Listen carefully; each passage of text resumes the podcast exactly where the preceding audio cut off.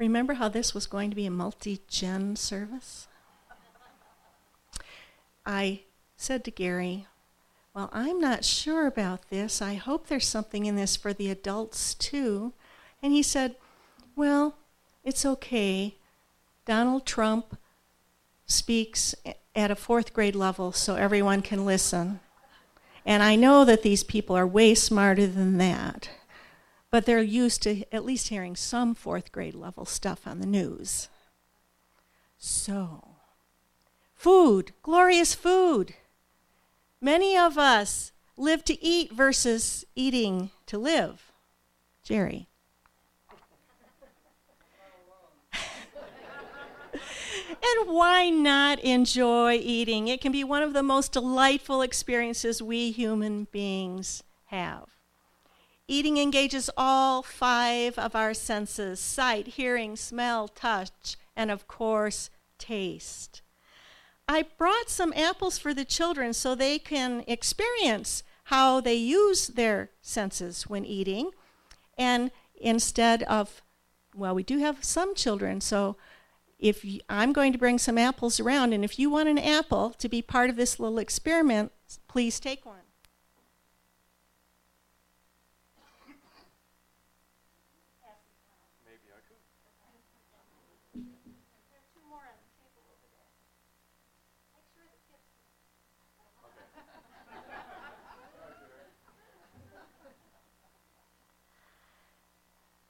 So if you choose to take an apple, I'm going to ask you to just take a look at the apple.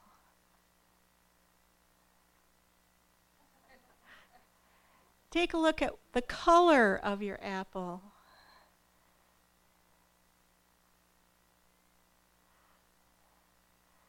Uh, they are washed. You can peel the stickers off. And what color is your apple, Christopher? Yellow. Mariah, what color apple did you get? Green and red. Heather, what color is your apple? Multicolored. Red and green. Okay. So we have apples of different colors here Granny Smith's, Golden Delicious, Red Delicious, Fuji's. I love the bright and beautiful colors of the produce in the garden, or the displays in the farmer's market, or the array of abundant choices in the grocery store. And a fabulous meal can be a work of art too. It can be a feast for the eyes as well as the palate we may not focus so much on the sounds of food and eating, but what does your apple sound like when you bite into it?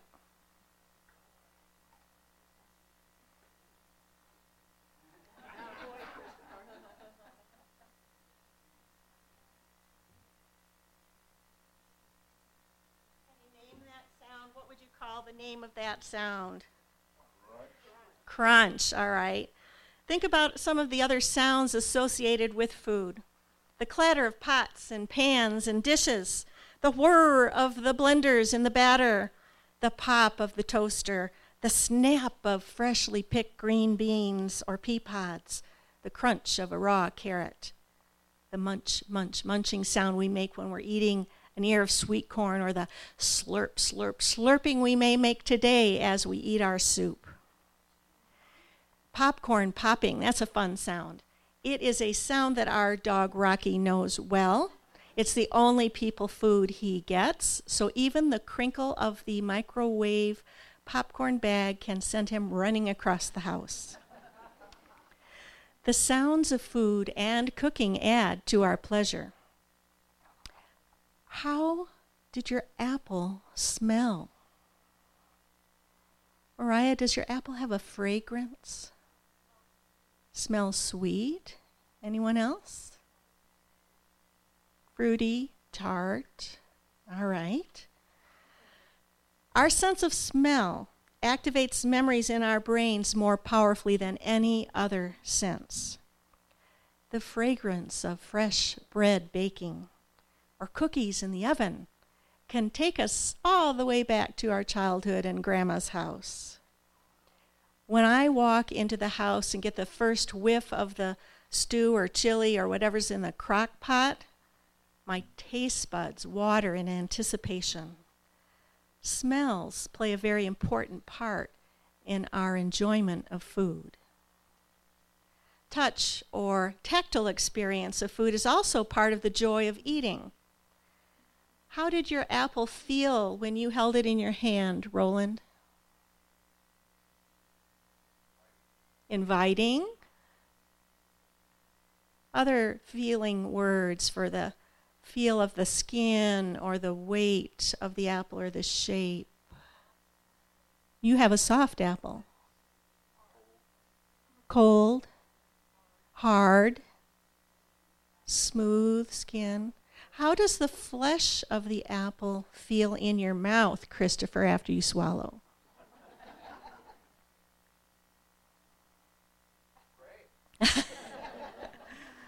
Does it have a, a texture that you could name?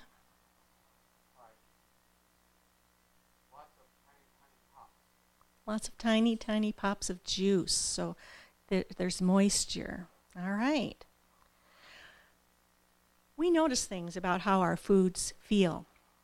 We love the refreshing chill of a cold glass of lemonade on a hot summer day, or a warm cup of cocoa and a cinnamon roll straight out of the oven. When we're making lemonade, we might notice the kind of bumpiness of the skin of the lemon. Our bodies experience the action of slicing or squeezing that lemon and the stirring as we add water and sugar. We notice the healthy texture, the hearty texture of whole grain muffins and breads, the tenderness or toughness of meat the very acts of chewing and swallowing are all connected to the sensation of touch. And of course, what would food be without taste? Salty, sweet, spicy, sour, tart, tangy. Are you feeling hungry yet? With all this talk about food? How many of you like to eat? Okay. What are your favorite foods? Just call out a few. Chocolate. All, did you say? Chocolate. Tacos. Ice cream. Ice cream. Okay, we have lots of them. Great. How many of you like to cook? Okay. How many of you like to bake? All right. How many of you like to clean up after cooking or baking? All right, very good. We have some work for you to do today after our soup luncheon. We really would like to have some help. The Social Activities Committee has set up a beautiful dining area for us, and hopefully, we can pitch in so they don't have all the work of cleanup. Preparing and eating food and cleaning up is a communal activity, something we do with other people. Sharing meal preparation and eating when what we've made adds to the joy of eating too. We connect, we cooperate.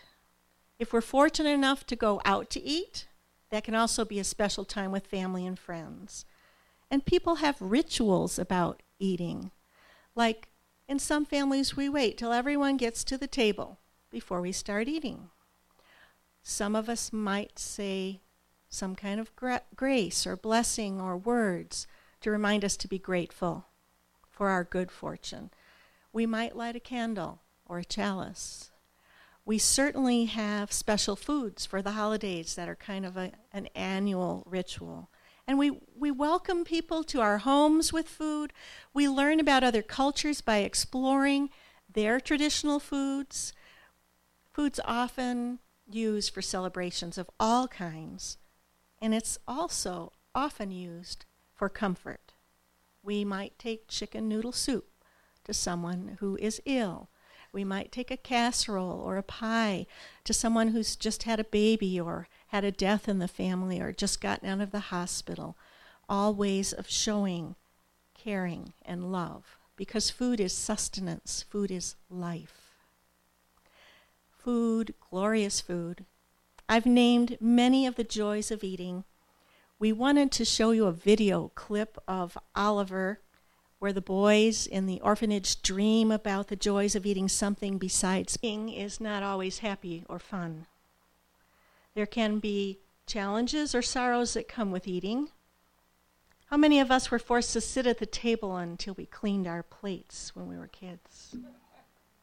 How many of us were told that we had to at least taste something even though it looked or smelled icky? My worst memory is having to try liver and onions. Oh. There are other challenges or sorrows associated with eating. We all probably know, like Jerry, what it feels like to overeat. Too much food can make us feel awful. Some people have medical conditions that make it difficult for them to gain weight or lose weight. Other people have food allergies or eating disorders. Some have trouble chewing or swallowing, so eating, eating is hard for them, maybe even painful. People who lose their sense of smell can't really taste their food, so eating is not very enjoyable for them. One sorrowful thing about food and eating is the shaming that goes along with our food and eating choices. New mothers are judged about whether they're breastfeeding or bottle feeding and when they start their children on solid foods. People are very aware of body shape and size, and they might feel shamed or judged if they don't look like the models that we see on TV or in the magazines. What and how much we eaten, what, or, what and how much we eat, or whether or not food is safe to eat, all these things are frequent topics of news and general conversation. And we can end up feeling confused at best, or maybe like we're doing something wrong. Whether or not we eat meat, eat only organic foods, eat only foods that are in season, eat at restaurants, or eat fast food. The choices and judgments around food and eating go on and on. When we get our food, who grows it? Who ships it? Who cooks and serves it, whether it passes safety standards. All of these are challenging issues related to eating. There are many other complex social injustice issues related to food. For example, why do some people, some countries, some cultures waste people when others are starving? What can we do to eliminate the greed and politics that prevent life saving food from getting to starving people who need it? Why are food service workers paid so poorly, often far below minimum wage? Animal welfare, genetically modified crops, the list of challenges goes on and on, and despite all these issues that are connected to food, the very real sorrow we're considering today is hunger. And that was a marvelous poem, Mariah. Hunger is probably the scariest thing to many people. The sorrow of going hungry, not eating, not being able to feed yourself, your children, your family. How many of you remember the story of Charlotte's Web? And the mo- there's also a movie, it's great. And in that story, Templeton the rat goes to the fair and he learns that there's a veritable smorgasbord at the fair. And he and the gander sing this song. I don't know the tune, I'll just tell you the words. Each night when the lights go out, it can be found on the ground all around. Oh, what a rattly feast! Melon rinds and bits of hot dogs, cookie crumbs, and rotten con- cotton candy. Melted ice cream, mustard drippings, moldy goodies everywhere. Lots of popcorn, apple cores, banana peels, and soggy sandwiches, and gobs of gorgeous gook to gobble at the fair. Templeton was eating all the garbage from the ground and the trash bins. Yuck. How would you like it if you had to find your food that way? Well, I have seen people eat, go dumpster diving at restaurants, at apartment complexes, behind grocery stores, looking for food. I haven't taken my morning garbage out to our trash depository yet. So I'm going to have Gary take it around and you can deposit your apple cores and napkins in there. And if any of you is really hungry, there are there will be apple cores, banana peels, some chicken bones. You go ahead and help yourself.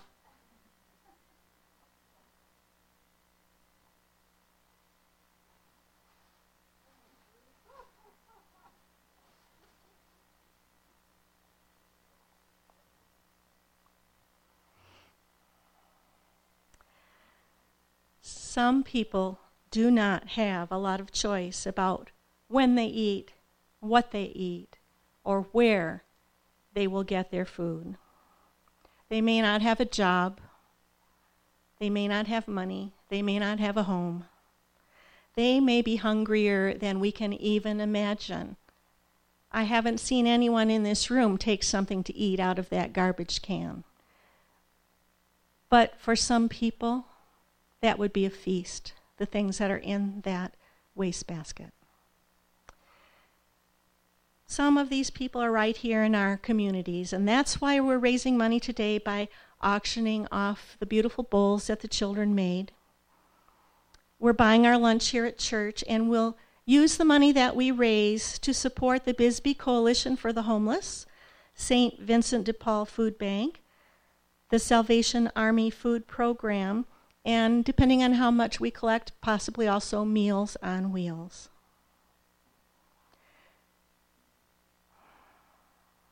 All of these places are places that people who need help can go to get some clean, decent food. When children go hungry, when the elderly, the sick, the mentally ill, the homeless go without food, it is our obligation to do something to help. This is one thing we can do as a congregation, in addition to our monthly support of the Good Neighbor Alliance, where we buy, prepare, and serve one meal a month. I hope that you will enjoy eating lunch today. I hope that you will give whatever you can for that bowl of soup so that others in our community will be able to enjoy eating too. Thank you, David.